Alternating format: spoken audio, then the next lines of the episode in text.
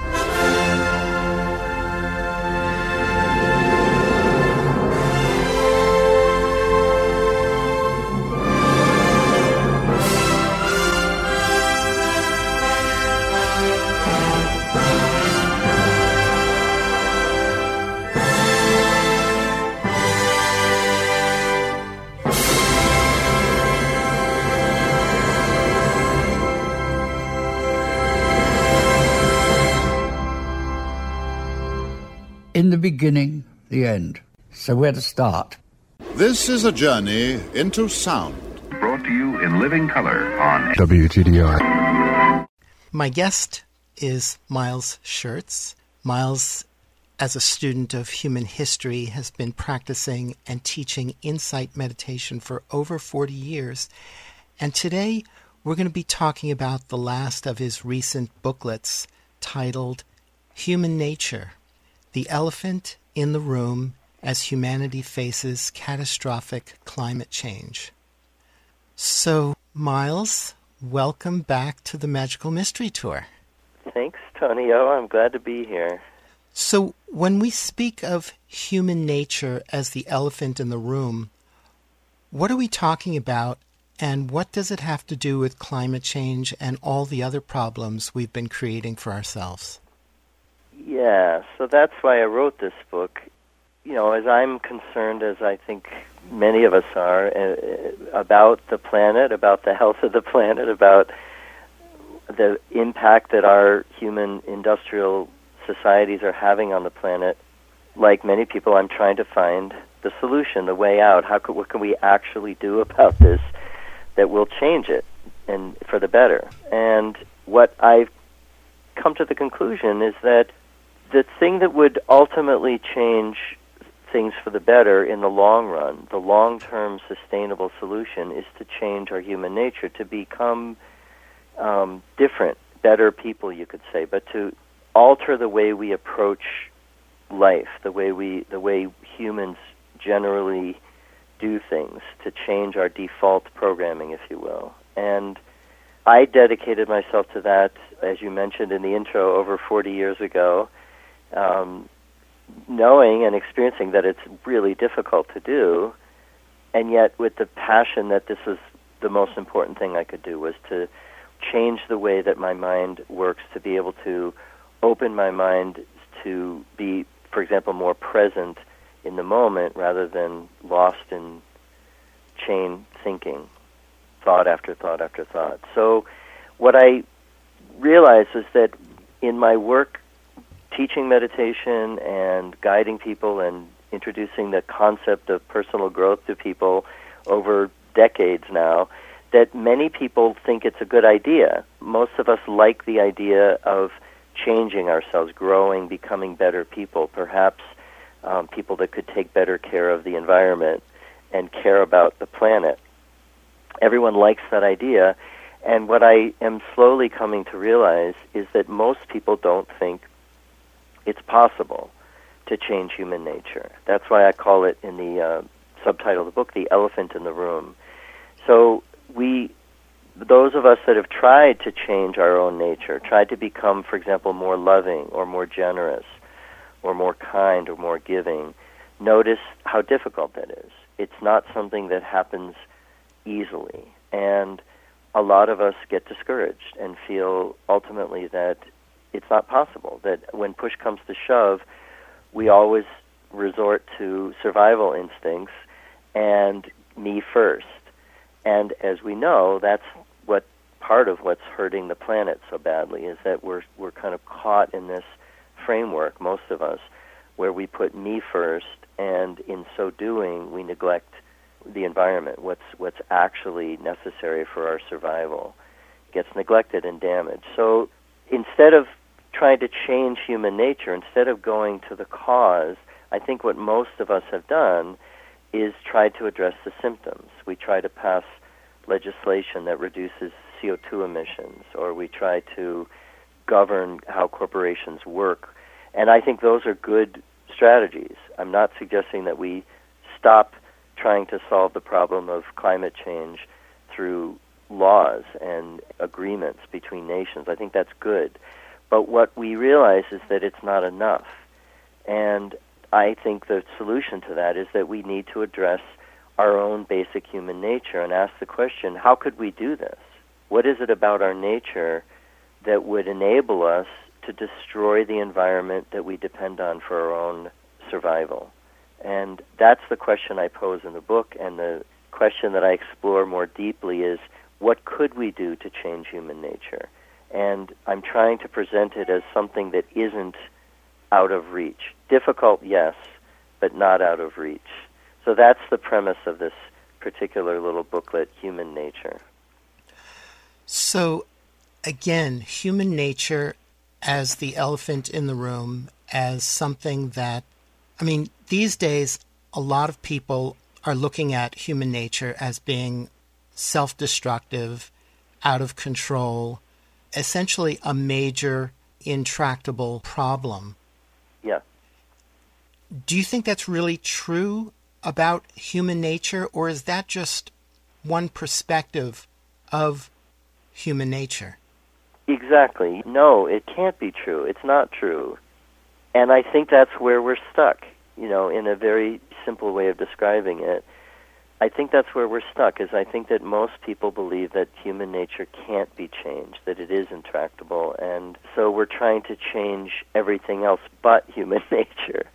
And I think that's not going to work. I think that human nature is what we need to change, our own basic programming. And the work of my life has been to show people how.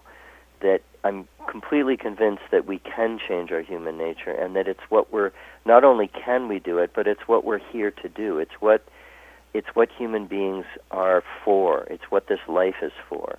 Is to understand the limits of the way we're using our mind right now and to see the destructive side effects of how we're using our mind and to change that. And that's where it becomes a personal a path of personal growth. Sometimes I call spiritual growth, the spiritual path is about becoming aware of what's going on in our own personal mind, our own consciousness and learning how to relax the mind open the mind and let go of thought, and in doing so, access a different capacity, a different capacity than rational thought. I think that's what we need to learn how to do as humans, and in doing that, we alter what we call human nature. So, the premise of my writing here is that human nature is not an absolute, it's just a starting place. And that we can change human nature and we must change human nature, and we have to begin with ourselves. You can't change somebody else's human nature. You have to start by changing your own. So, we're notorious at um, trying to pin the blame for everything on everybody or everything but ourselves.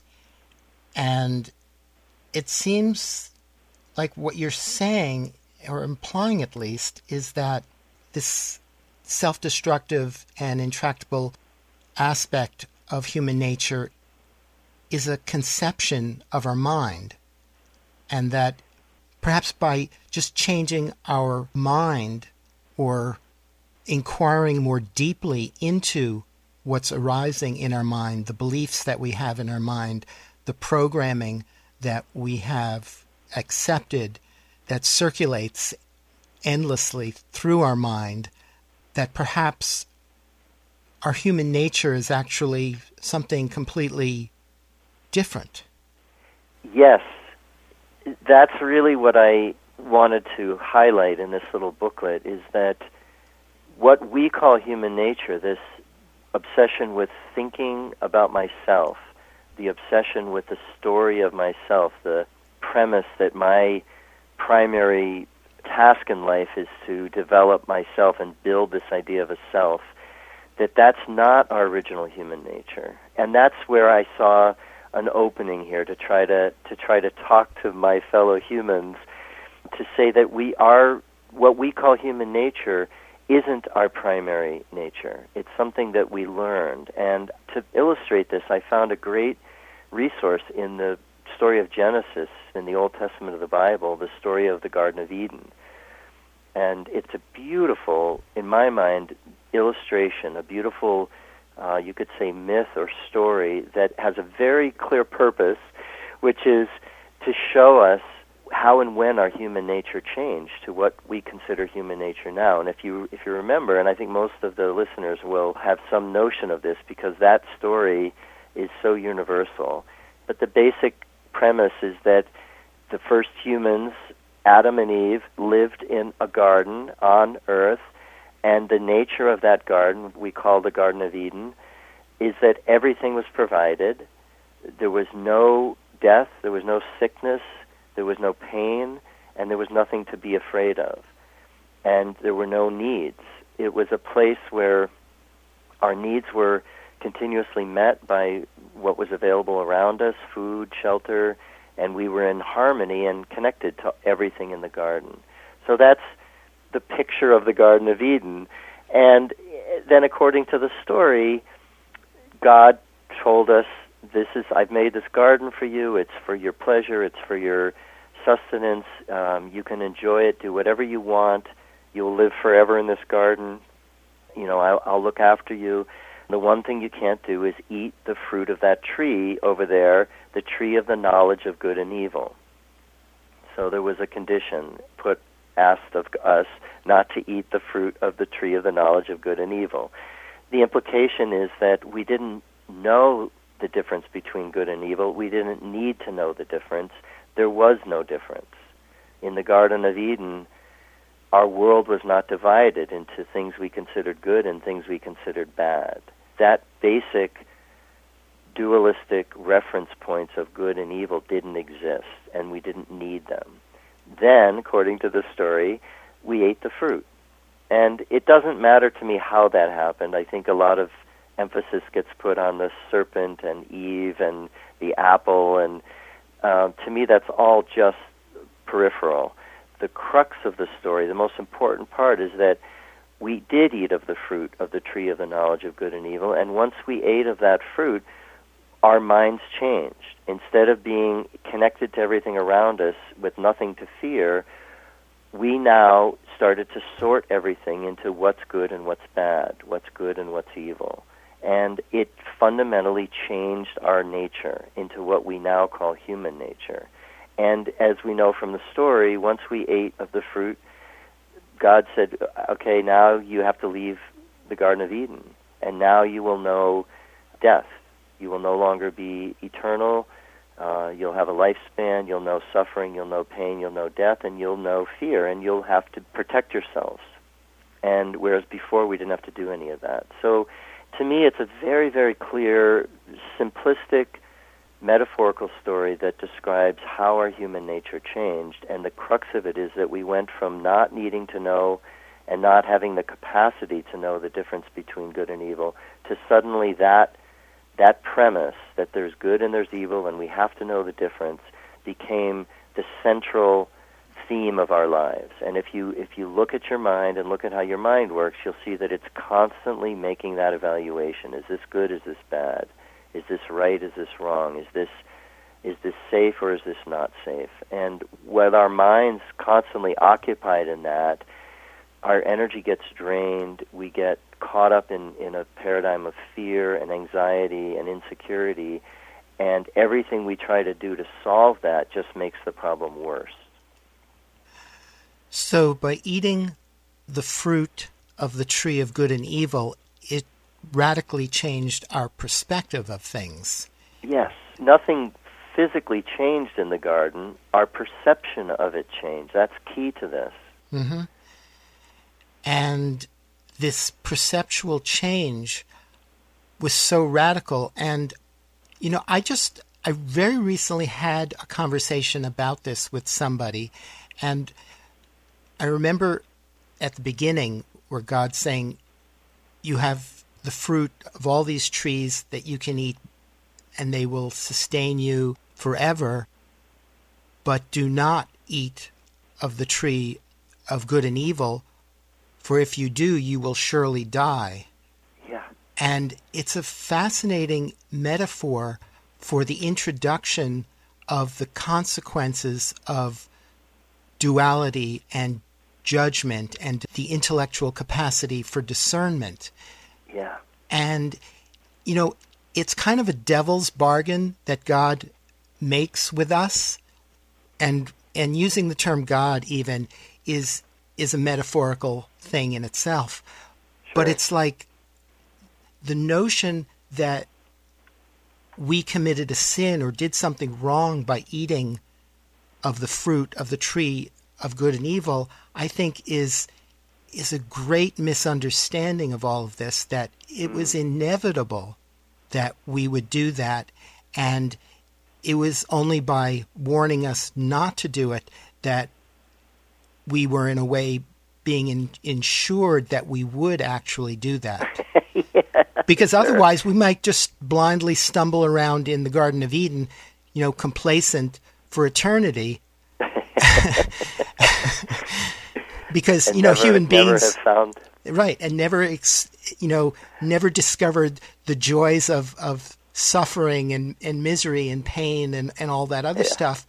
But but there's a, a much bigger thing to all of this and that is that we have the opportunity and i think it's it's our purpose in life is to bring this full circle yeah. to begin as the metaphorical fool in the Tarot who doesn't know anything, doesn't know any better, and is totally naive, to go through all of the, you know, the the slings and arrows of outrageous fortune of life, and then come to a much broader, inclusive, and empathetic understanding of the nature of life and duality and pain and suffering and joy and and everything that is part of the human experience and then we in a sense complete or fulfill our human nature Yeah.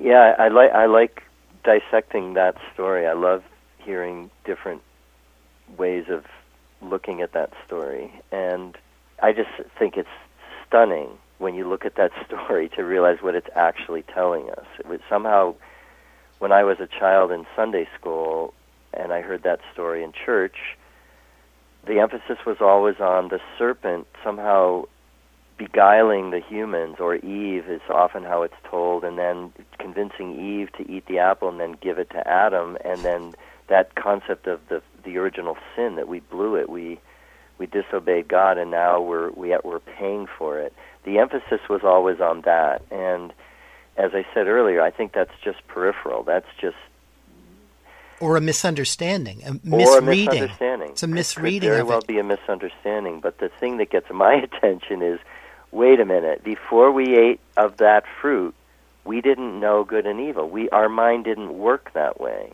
and not only that, it didn't need to work that way. We were content. We were fulfilled. We had everything we needed. And imagine a world.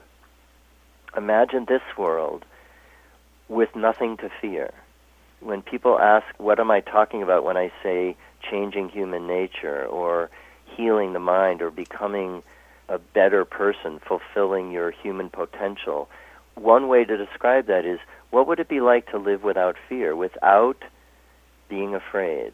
And for most of us, that's inconceivable. We have not had that experience. It's very rare for a human being to have even a moment without some level of fear. And yet, what we were told in that biblical story is that that's how we started. We started without fear, with no need to be cautious or afraid. or nothing to protect ourselves from. And then we ate the fruit, and it's not that the garden changed. I think this is really key. It's not that suddenly now there were there were vicious things in the garden. It's that now we perceived that there were vicious things. Now that we perceive that there was good things and bad things. And I think it's the best sense I can make out of that is to me it's not so important how that came about, why it was set up that way, and what was that tree doing in the Garden of Eden anyway, and why did God caution us knowing full well that then we would go and eat from the fruit. That to me is not the point. I think we could spend a lot of energy trying to figure out how did this happen? Why did this happen?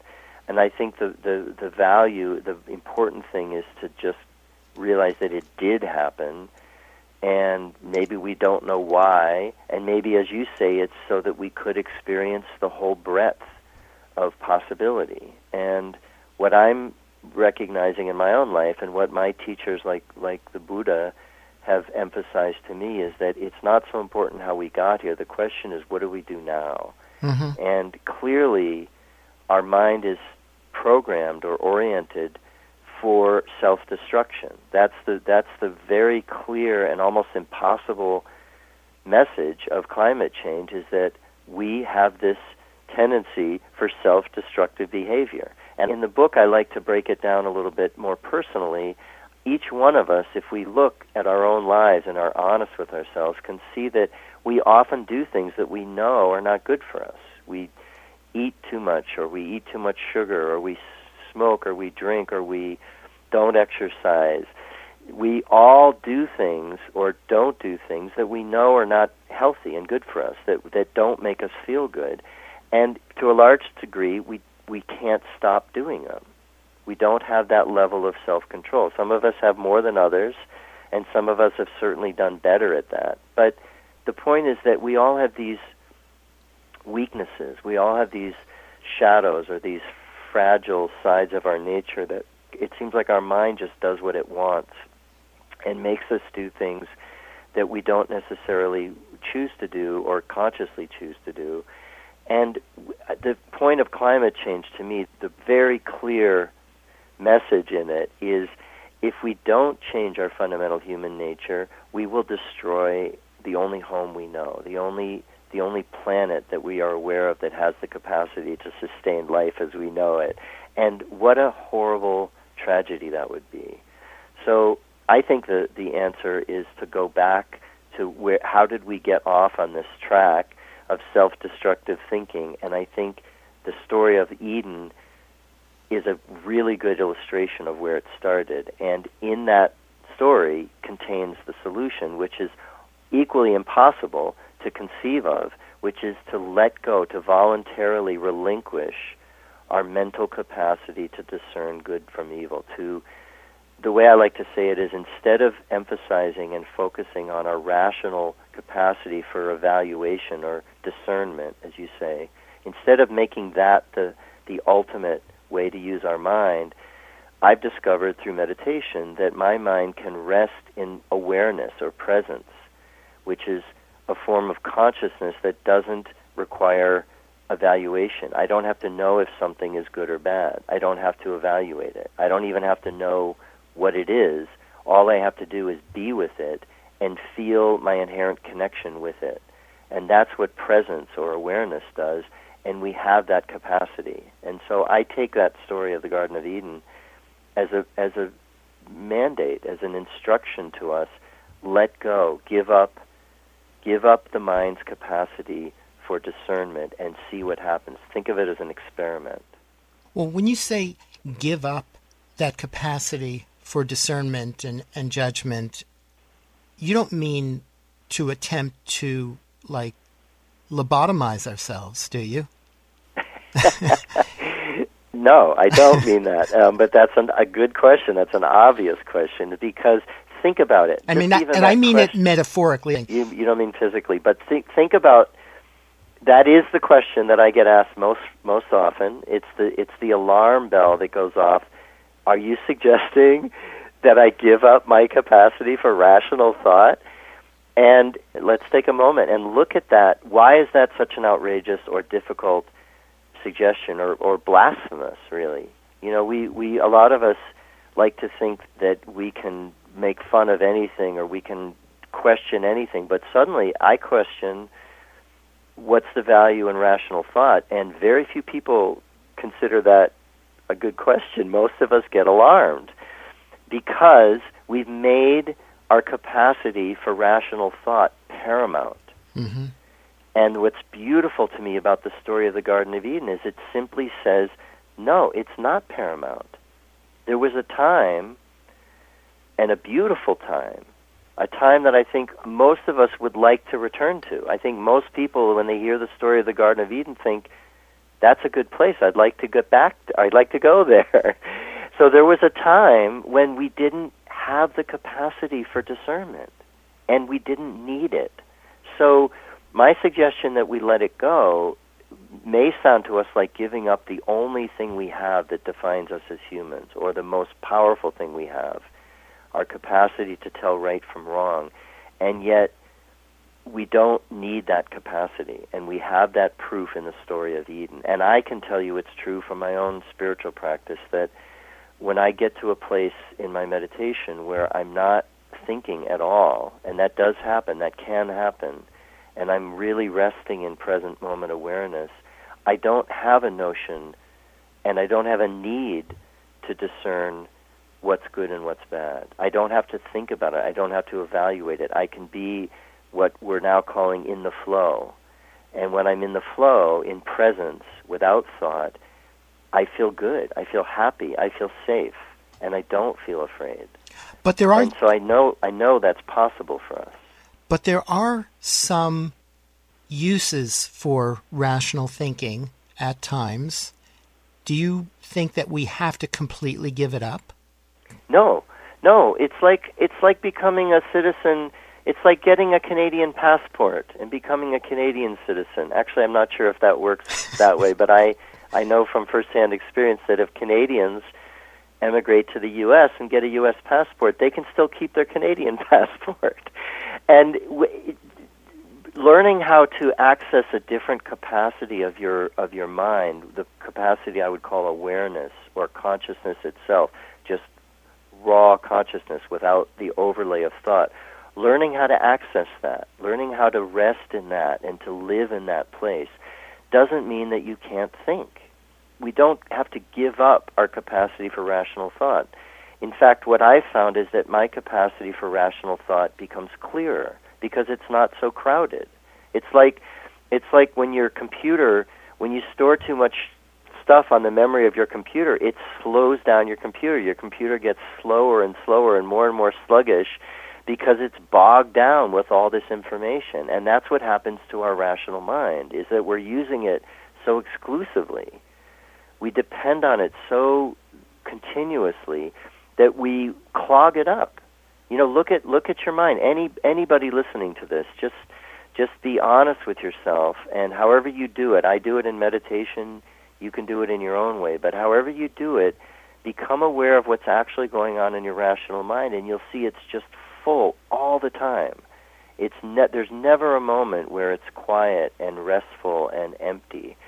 And in that over fullness, that crowdedness of our mind, which I think is what's driving us crazy, we don't we can't think as clearly. So we're actually disabling our rational thought capacity. We're disabling it. We're limiting it by overcrowding it, like trying to do everything on our computer until it gets so jammed with information that it doesn't work well anymore. And what I'm simply talking about is accessing a different capacity, the capacity for awareness where we let go of thought. We don't need to think in this moment. There's nothing I need to figure out or decide or decipher or interpret. And those moments are critical to our well being, and I believe critical to the well being of the planet. And then the more we learn how to use our mind in that way, that organic, what I call the original mind, the original mind that was described in the Garden of Eden, the more we learn to use our mind in that way, the better our capacity for rational thought will get because we'll use it only when we need it. And also, neuroscience has found that the brain utilizes about 80% of the energy in the body in its thinking processes. So Right. when we're constantly engaged in thinking, we're consuming the overwhelming majority of our energy, which, if it wasn't being used in these compulsive and mostly redundant ways, we would have so much energy available for for real creative things, including Yes. problem solving. Yes, it's it's absolutely true, um, and I like that that number. I haven't heard that statistic, but it makes total sense to me. By using our mind as a primarily a thinking tool, we burn up a lot of energy. It it consumes the oxygen in the room, as it were, and it's all in service to to ego. It's just trying to re, you know keep the story of me going so that my ego can have some identity, can have some sense of who I am, and that's what your mind is doing. And it's really important to not believe any of this, but to look for yourself, for each one of us, to look into our own mind and notice what your mind is up to. Really honestly take a look at it. And if you if you think that your mind is always brilliant and coming up with brilliant ideas and solutions. Sometimes it is, for sure. But most of the time, as you suggest, it's just going in circles. And they're they're very fickle and, and trivial and arbitrary. We go over and over the past. Watch your mind do this. You go over and over the past trying to figure out what something meant, and we obsess over it, and we never get clear on what it meant. And we plan the future endlessly, rehearsing what am I going to say here? What's this going to be like? How am I going to handle myself in this situation? We rehearse and try to plan the future, and our mind won't stop doing it. It'll come up with endless scenarios to be concerned about, and all that's consuming our vital energy, and it's unnecessary. And if we if we learn how to unhook from that, and that's simply what meditation is, really the, the the simplest way I could describe meditation practice is it's just learning to unplug from the thinking mind. It's like turning off your computer or turning off your cell phone. It's that spaciousness that happens when you when you turn off your device and our mind is much like those devices. We use our thinking mind very similarly to the way we use a computer or a cell phone today. We're always referring to it. We're always paying attention to it. It's consuming a lot of our energy. And the art of meditation, the practice of meditation, is simply learning where the off button is. Simply learning how to, and having the will to do it. It's learning it is easy. It's having the will to just say, I'm going to rest my mind now. I'm going to be here in present moment. I'm not going to worry about the future. I'm not going to try to figure out what the past meant. And the more we practice that, the more energy we get. And then it's when you meditate and you you get this rush of energy. I've done, you know, many long meditations. Some the typical length of meditation in my tradition, the Buddhist insight meditation tradition, is a ten day, seven or ten day retreat. And you can get very quiet and very deep in that amount of time, and you feel enormous energy. You feel like you could climb mountains. And it's because that energy isn't getting burned up in, in random thinking, in, in chronic, random, you know, thought loops that go over and over and over. When you stop that, when you unhook from that, you get energy back.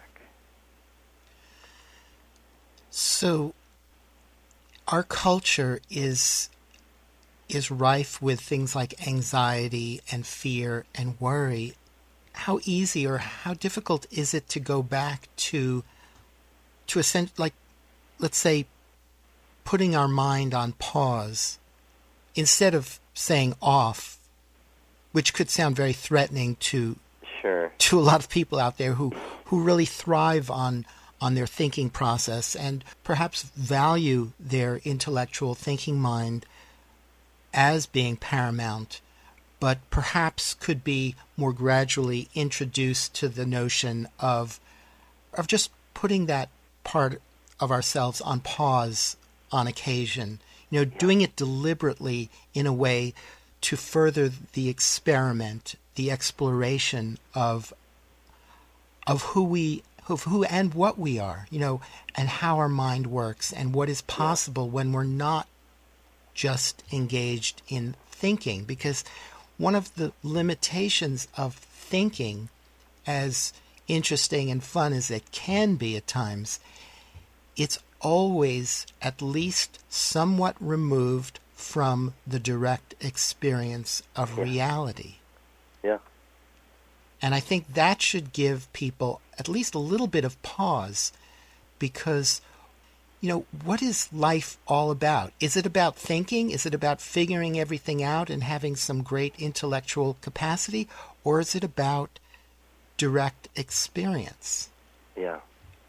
And Great question, and and uh, one way to to really dig into that a little bit is when you describe, and it, again, I really urge people listening to this to look for themselves. Don't just believe this or not believe this, but when you describe the way that when we're consumed with thought, we're not able to experience what's happening in the moment, and that's what got me into meditation was I was a young man in college and I saw how my mind was consumed with thought and I saw how blocked me from present moment. I couldn't enjoy the things that were right in front of me.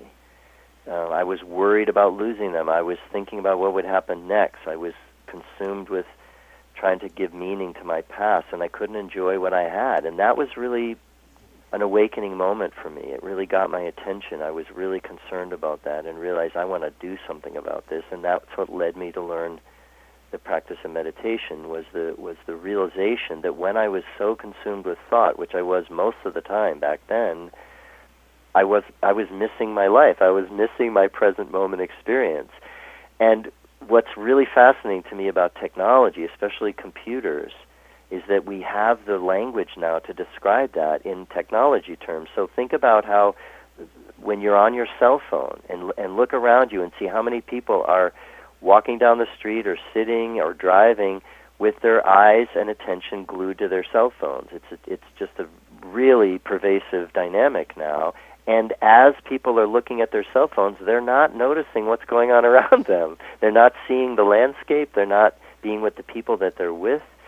So, so we can see very tangibly how being consumed by a device like a like a cell phone or a computer takes us away from our actual experience, and and we have a word for it. We call it virtual. And the argument a lot of people give for getting off of our devices is we're living more and more in a virtual world created by our devices, by our cell phones and our computers, because they're so complex. There's so many rabbit holes we can explore and get sucked into. So, what I love about that is it's very much the same with our own mind. I think of my mind now just like I think of a computer or cell phone. I think of it as a fantastic tool, beautiful tool, elaborate, elegant, sophisticated tool, and I use it as a tool. I pick it up when I need it, I use it when I need it, and then I put it down again. I'm not always good about that, but I recognize the need to be very clear about that. What am I on my computer for now? What am I looking at my cell phone for now? What am I needing to think about now? And if there isn't a good need, if there isn't a good reason, I let it go. And then what I do is come back to what's happening around me. What what are my senses picking up? Is the what's the wind feel like? What does the scenery look like? Who am I with right now? What's their energy feel like? So I, I reduce my thinking time and increase my present moment experience time. And what's happened for me is I'm no longer living in a virtual world created by my thoughts. And I realized that before I was. My mind was creating a whole virtual world, a reality, if you will, based on my conclusions, my judgments, not based on my direct experience. And the practice of meditation is set up, it's designed to interrupt that. It's designed to help us come back to the actual experience and step out of the virtual reality that our thinking mind creates.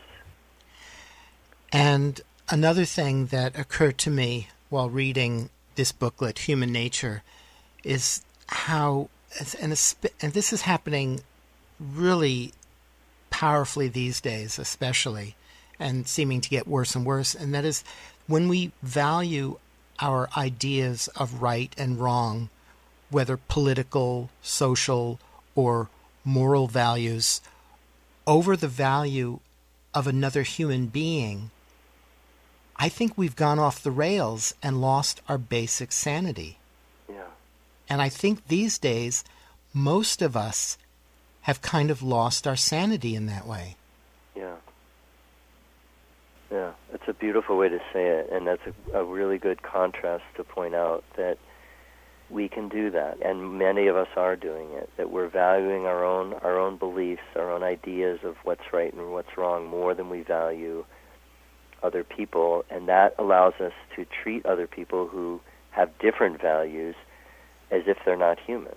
We can we can do harm to them either in our thoughts, our words, or actions. We can be violent against them. And, usually, they it it forms a chain. You start by thinking that way, and then you mm-hmm. start speaking that way, and then Yep. you become vulnerable to behaving that way. Yes. Yeah. So I always like to bring attention to how our values can separate us and how we can judge each other and, and treat each other badly as humans based on people that don't agree with us or don't seem to share the same values or the same customs or the same culture. So we've tried to resolve that.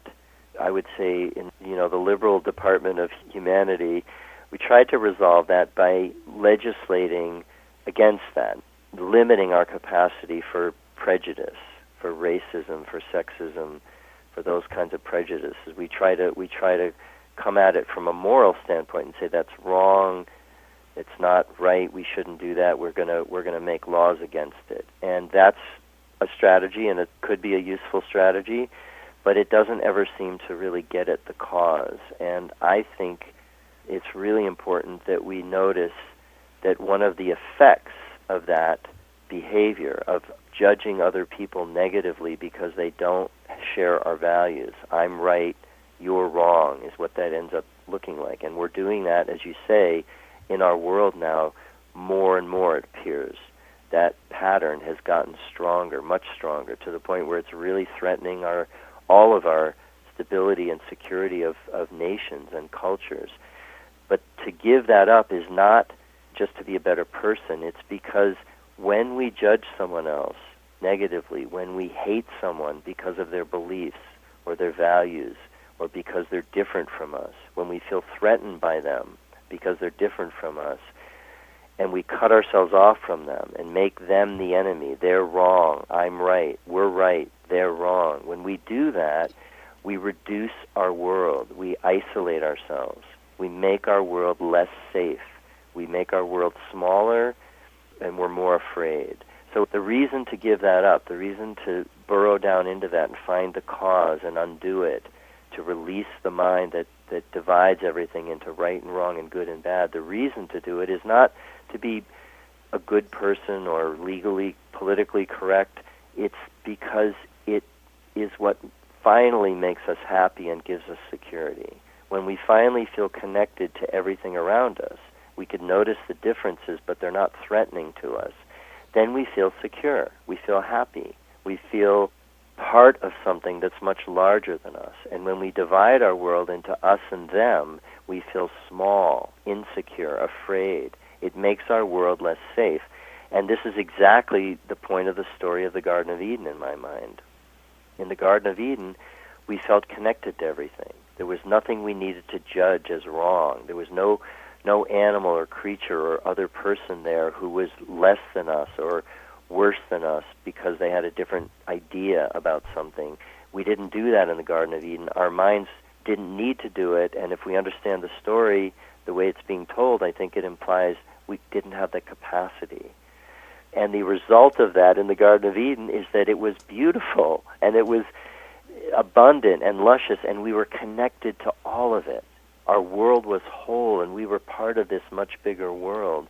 And then when we learned, ate the fruit of the tree of the knowledge of good and evil, when we conditioned our mind, programmed our mind by eating that fruit, to then begin to discern this is good, this is bad, this is right, this is wrong, this is me, this is you. When we started making those divisions, and you'll remember from the story, one of the things Adam and Eve did then was, and had to do, was go around and name everything in the garden. Before that, they didn't need to do that because everything was part of one whole. So when we divide the world into into good and bad, like we're doing more and more today, we fragment Eden. We make it so that that state of Eden, that state of of not being threatened by anything, total security. Total security is being connected to the larger world, not fragmented. And we're going in a direction that will not get our need for security met. We all have a need for security, no doubt. And I think the mistake that many of us are making is thinking that we can only be secure by identifying who the bad people are and then attacking them or containing them or separating ourselves from them. That's the only way we can be secure. And in fact, that approach makes our world less secure. Mm-hmm. Right. So, as you were talking about how that type of thinking and behavior makes our world smaller and even less secure, most of us, you know, we feel totally stuck in that thought constructed world mm. with no sense of any way out. Yeah. And especially because we can't think our way out of a thought constructed world. right. Right?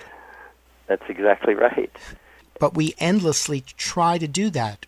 We we think up legislation or we think up schemes of ways to control other people or to exact revenge on others or to try to eliminate the symptoms. We you know, we don't we don't take responsibility for our own actions and our own thinking and you know, we haven't been successful at controlling our own behavior, so therefore I think by almost by default, we project it outward and, and assume, well, I haven't gotten anywhere with myself. Maybe I can I can control the world around me. Yes, that's beautiful. So I, I want to highlight two things you just said. One is that we can't think our way out of this, which is really important to point out and we haven't been successful at changing ourselves, so we try to change other people. Those are two really good insights to pay attention to. We can't think our way out of it because the problem is thinking. The problem is our reliance on thought, exclusive reliance on thought.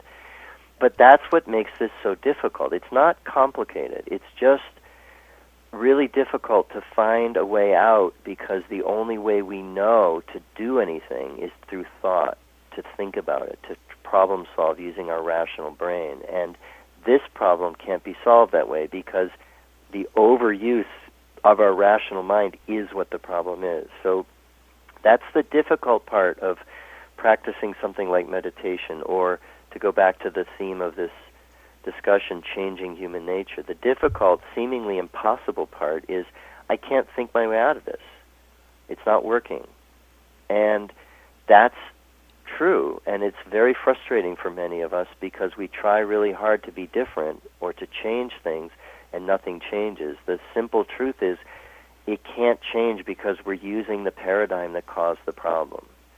So the only way we can step out of this paradigm is to literally step out of the paradigm, to, to approach this from a very different place. And that place, fortunately, is being offered to us. It's being described in these ancient teachings, like the teachings of the Buddha, a place of pure awareness, a place of presence, where thought recedes.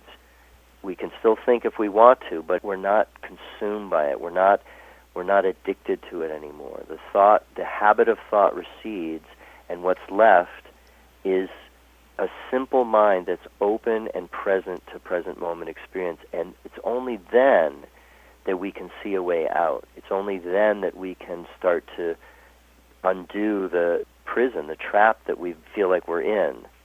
And because that's so difficult, because it defies any logic, and most of us have been so frustrated trying it, and found it not to work, yeah, then it would be obvious that we would try to change other people because we're not having any luck changing ourselves.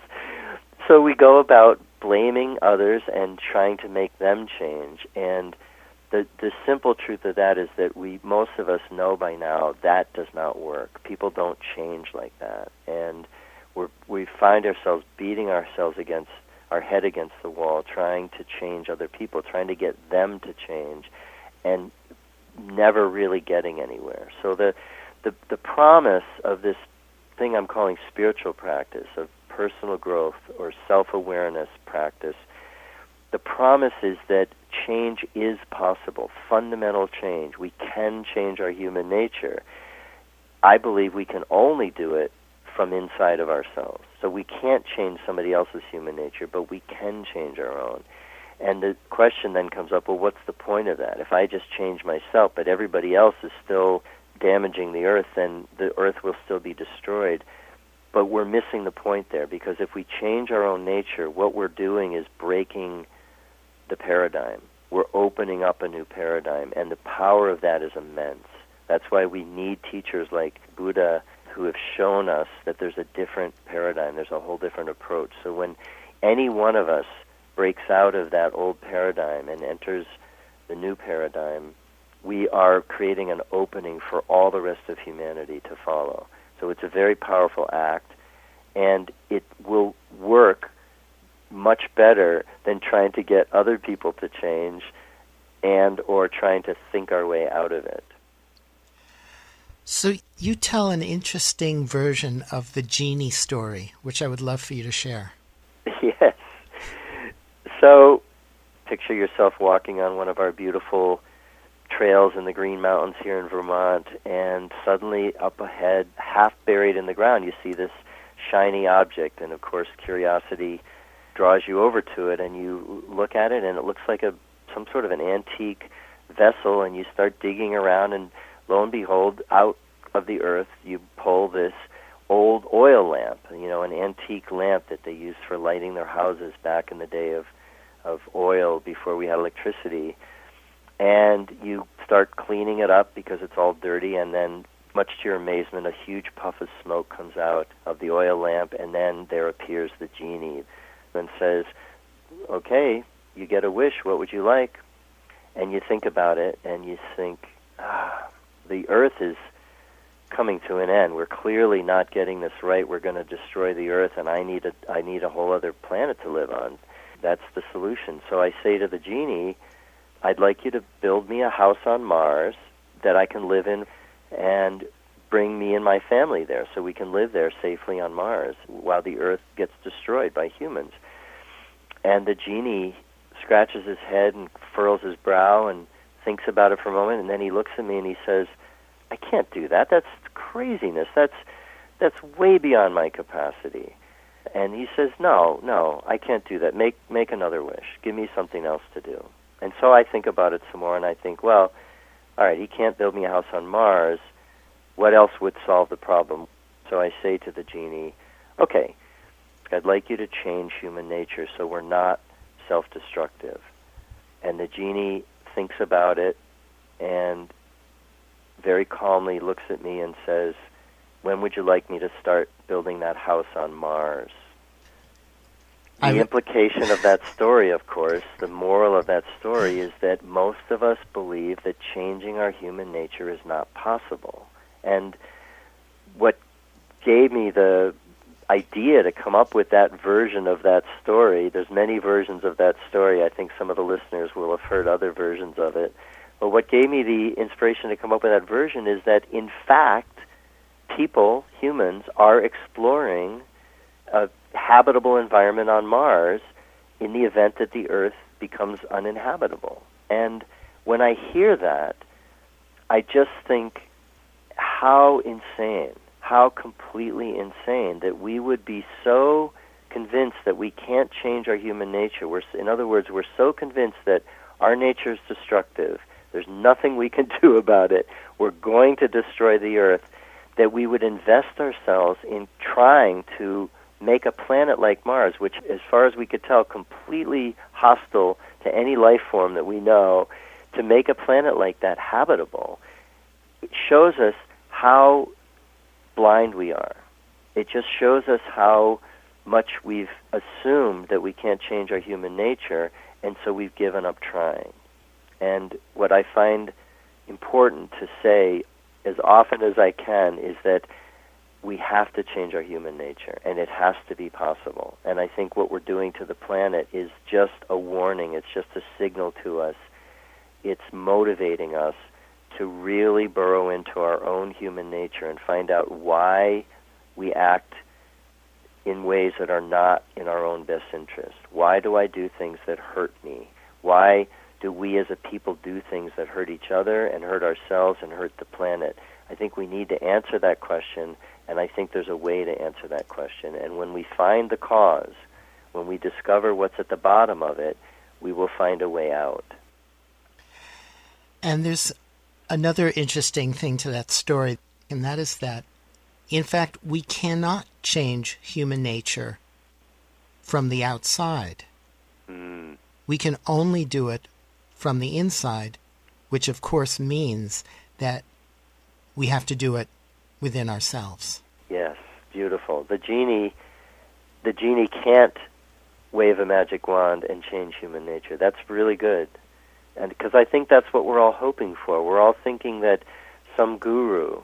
When I was younger, I used to think when I got onto a spiritual path and I was in India and I thought, oh, there's a guru out there. There has to be someone. Or the second coming of Jesus will the save second us. coming of Jesus. That the the guru, the savior, the Messiah will come and wave a magic wand and magically transform us and change our human nature. And as you or save the world.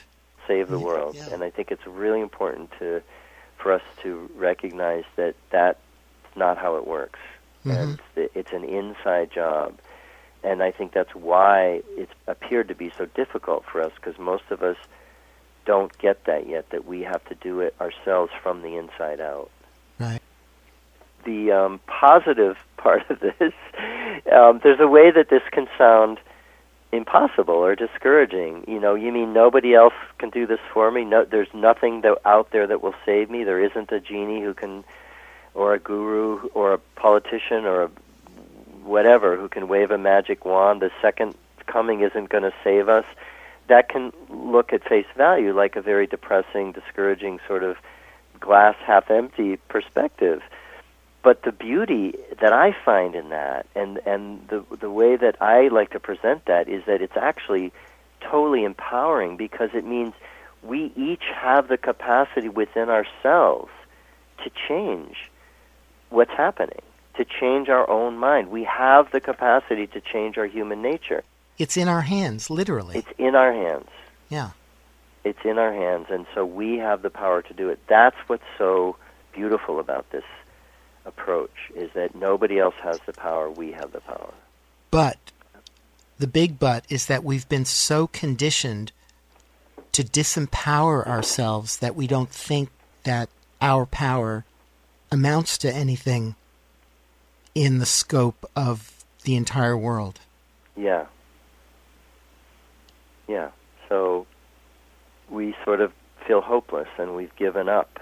A lot of us have given up. And that's what really motivated me to write this little booklet was realizing that most of us think we can't change our human nature and so we either become cynical, which can lead to depression. We become cynical, we become depressed, um, we become angry, uh, we we see ourselves as the victim because we don't feel powerful, and then we blame whatever we think does have power. We tend to blame, and you know, think about how we do that. It starts with the people around you. You think your spouse has the power over you, or your parents have the power over you, or your school, or your employer, or your government has the power over you, or th- there's you know this plethora of conspiracy theories in which we think some secret organization has the power over us, but we come up with infinite ways and stories that put the power in somebody else's hands and make us into a victim and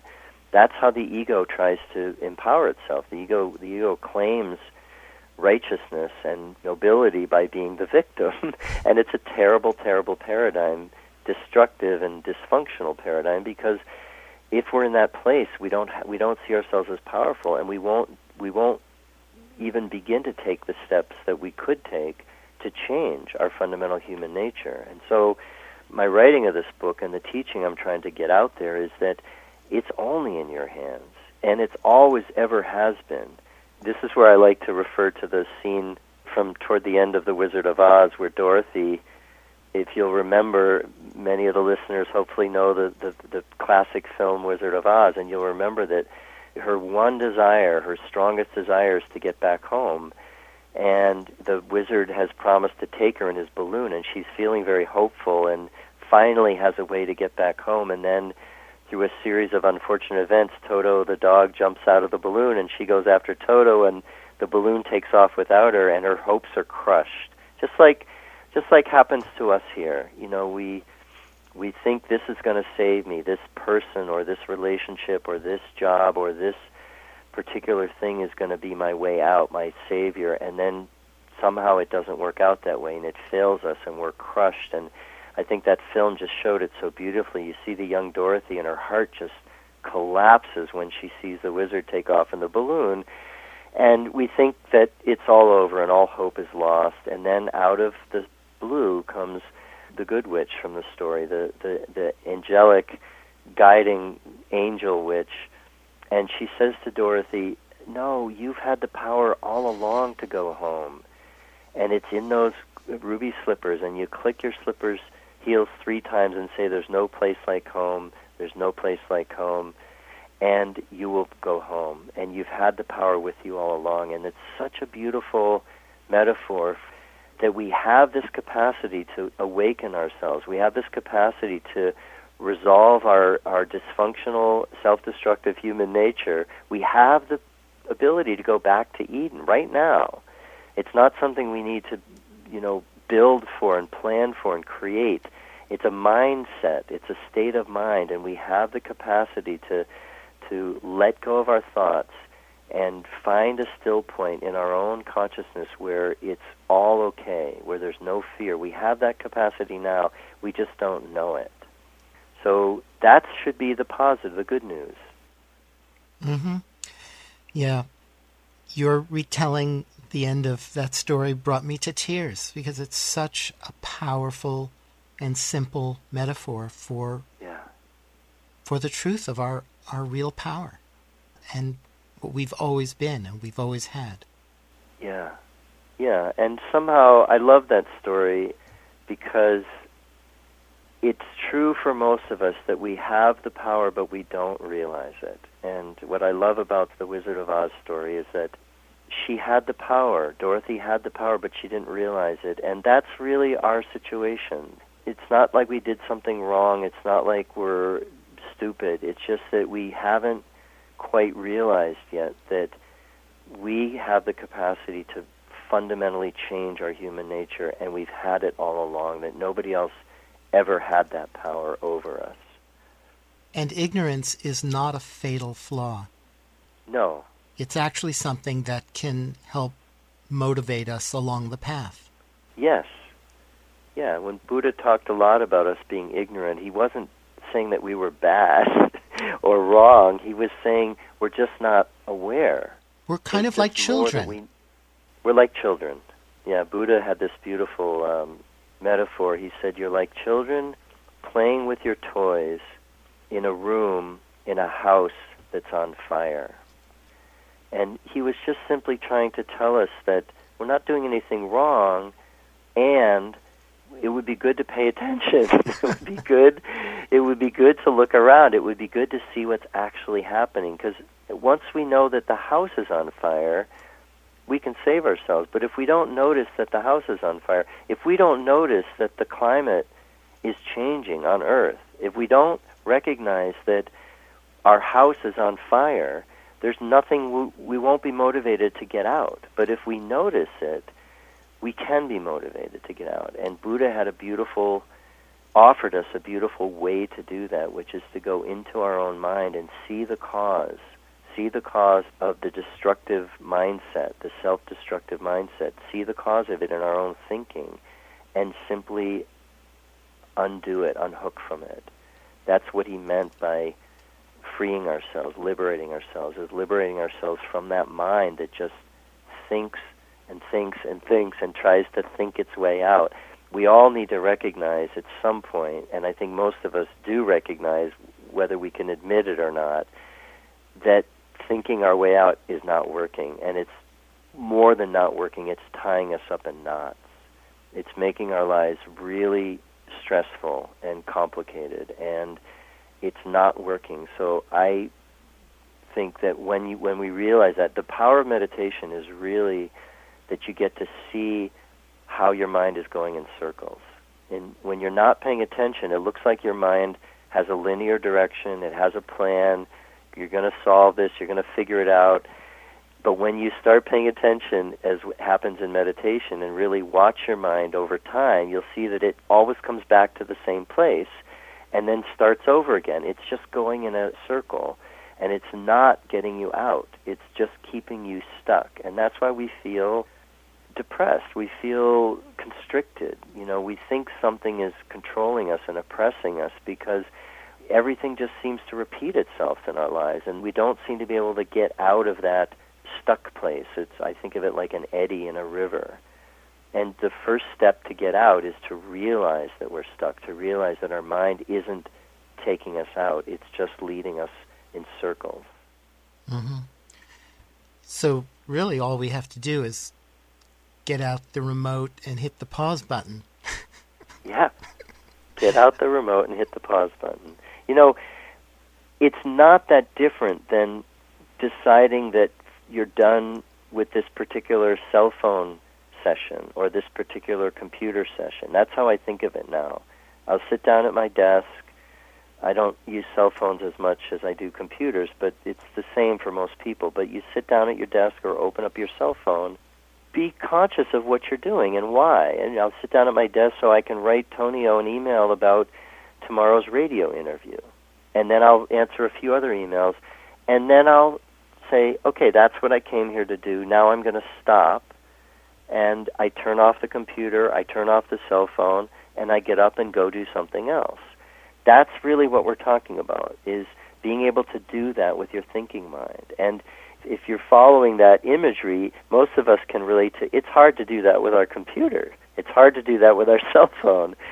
But those of us that are learning how to manage these technologies are realizing it's vital. If I don't get up and walk away from my computer, I could end up spending hours and not even realize it, and I don't get anything done, and I miss what's going on in the rest of my world.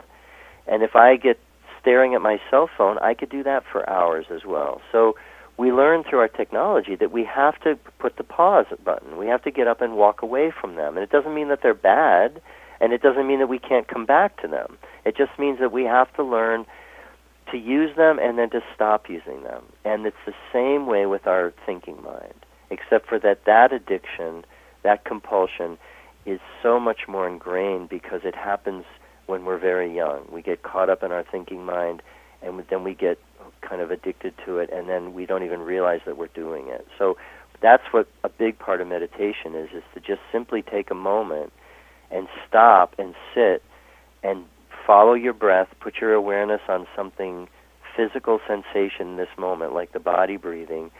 And in doing so, you get some perspective on your thinking mind. You realize that your thinking mind is consuming you because you can finally see it. It's like before I go to meditate, I might not notice the clock ticking in my room. But as soon as I sit quietly, the first thing I notice is the loud clock ticking, which I didn't even notice before. So when we sit quietly in meditation, you notice your mind. You notice how busy your mind is, and how overwhelmed it is, and how heavy it feels, and how much energy it's using. You feel exhausted. And that can be the motivation to unhook from that mind, to learn how to get up and walk away, metaphorically speaking, from your mind. You can't physically do that the way you can with a computer or a cell phone. You can't just put your mind away. That's why the art of meditation is so important, because what it's teaching us to do is to put our attention on something that isn't thought. That's all meditation is, is learning to put your attention on something that isn't a conceptual thought. And at first, I tell a lot of my students, just see if you can tell the difference. Just see if you can tell the difference between thinking about something and experiencing something directly. You could say thinking and sensory experience.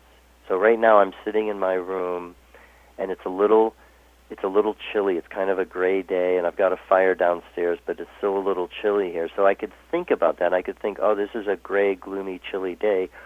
or I can feel how my body feels a little cold. And that's a very different experience.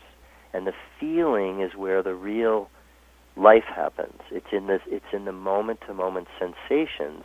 That's what life is. And when we're consumed in thought, as we spoke about earlier, we miss it.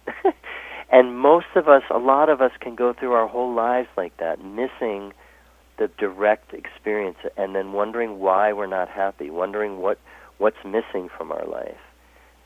When what's actually missing is is simply this moment experience now because I can't feel it. I'm thinking about it. I'm not experiencing it. Yep, and that's that's what your work is. You've written a n- number of books beginning with Beyond Perception, which really talks a lot about all of that and the practice of going beyond all of that. Yeah. And you've written a number of booklets in the last several months, which we have been talking about on the last three or four shows. And it's been so illuminating and it's it's really quite simple, really. It's just a matter of trying it out for oneself, doing the practice, and Yeah. seeing seeing how it works. Yeah, yeah, and I just want to emphasize that again. It's not complicated. As you say, it's simple. That doesn't necessarily mean easy. It, it usually is not easy, but it's not difficult because it's hard to comprehend. It's difficult because we're so unfamiliar with the state of not thinking. Mhm. we we've gotten so accustomed to thinking, so It's addicted. to it's been running we- on automatic pilot for almost as long as we've been alive. yeah, yeah. And it's so automatic that we don't even realize that we're doing it or that it's happening. Yeah. We, we aren't aware of it, we don't question it, and we just assume that it's real. Yeah. And so, really, the, the practice of meditation is just beginning to notice that thinking is one way to use your mind. It gives a certain interpretation to your world, and sometimes it's helpful, sometimes it's very helpful, but it's not representing, it's not giving you a direct experience, it's giving you a filtered experience. And if we don't realize that, then we go around thinking that our thoughts are telling us the truth and they're real. Meditation is really about just noticing that they're just thoughts, they're just ideas, they're not direct experience. And, and as I said a moment ago, just learning how to tell the difference between a direct present moment experience and a thought about that experience. If you can start to see that there's a difference, everything will open up. It creates a crack in that veneer that we just don't see through because it's everything we've always known. And it's really important to get a crack in there because then you start to see how limiting it is. And in the case of what we're talking about, how we can be very dysfunctional and self destructive to the point where we as human beings could conceivably, and it appears that we are, destroy this planet in terms of its capacity to sustain our lives, our human lives, which is just unthinkable, inconceivable that we could do that. And the reason we could do it, I think, is that we're we're blindly following, we're mesmerized by our thoughts, we're seduced by them, we're in in a trance of our thinking mind, and we can't see outside of it. And so the the remedy that I'm presenting is we can learn to see outside of that. We can learn to see that there's a much bigger experience, and in that experience, we don't have to distinguish between right and wrong. We can feel connected to all of it, and in doing that, we feel bigger, happier, healthier, way more secure, and we immediately want to take care of the planet instead of just using it for our own benefit.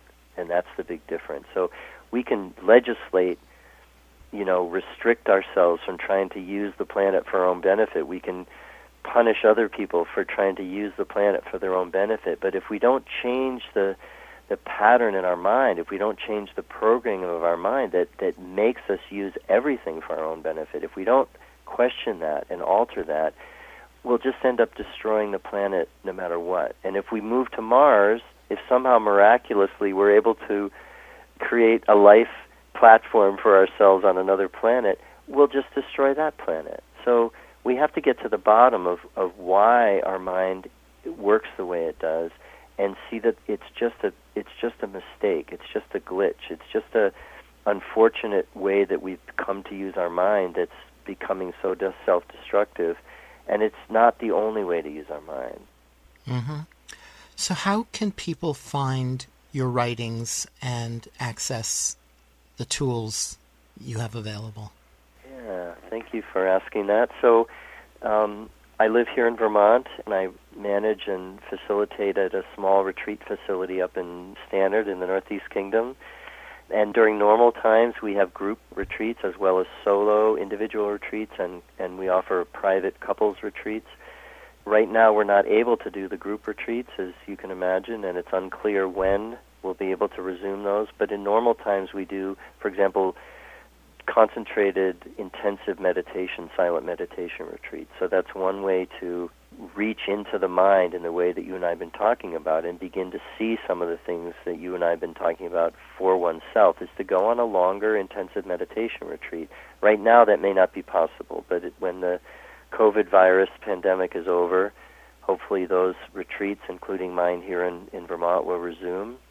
So I offer those retreats in normal times, and right now uh, the best way to learn more about what it is I'm offering and teaching would be to find my books, which are all on Amazon.com. There's the original large book called Beyond Perception, as you mentioned, which is my particular journey into meditation and some guidance in terms of how to use a practice like meditation. Um, I've also then, as you mentioned, written these two booklets this summer, published them, Human Nature and the tyranny of the ego that same subject they come at it from different directions. And hopefully those books will inspire and, and open doors the way this hopefully this conversation is doing. And that's the kind of support I can offer now. We also until mid-November are still open for solo retreats up here in Vermont in the Northeast Kingdom at in Stannard at Sky Meadow Retreat. You can get information about that at our website skymeadowretreat.com and you can learn about my personal teaching and approach and different offerings, such as private couples retreats, at my own website called practicalpresence.org. And my name is Miles Sherts, S H E R T S, and uh, if you put any one of those things into into Google, you'll get more information. Well, Miles Sherts, once again, it's been a lot of fun talking with you. I agree. Thank you, Tonio. These conversations really light me up, and I hope that um, they're lighting some people up out there as well. Me too. Yeah. So until next time, be well. Same to you, Tonio, and same to everyone listening. Be well.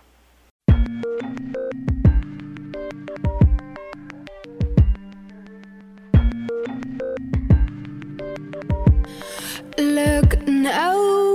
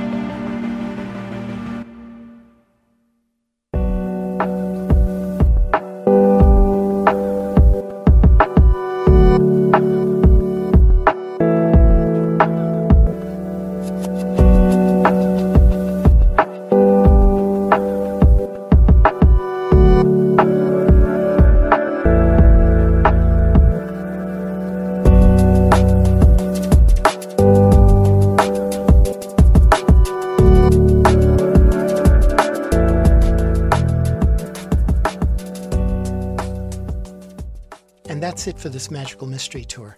Thank you so much for listening.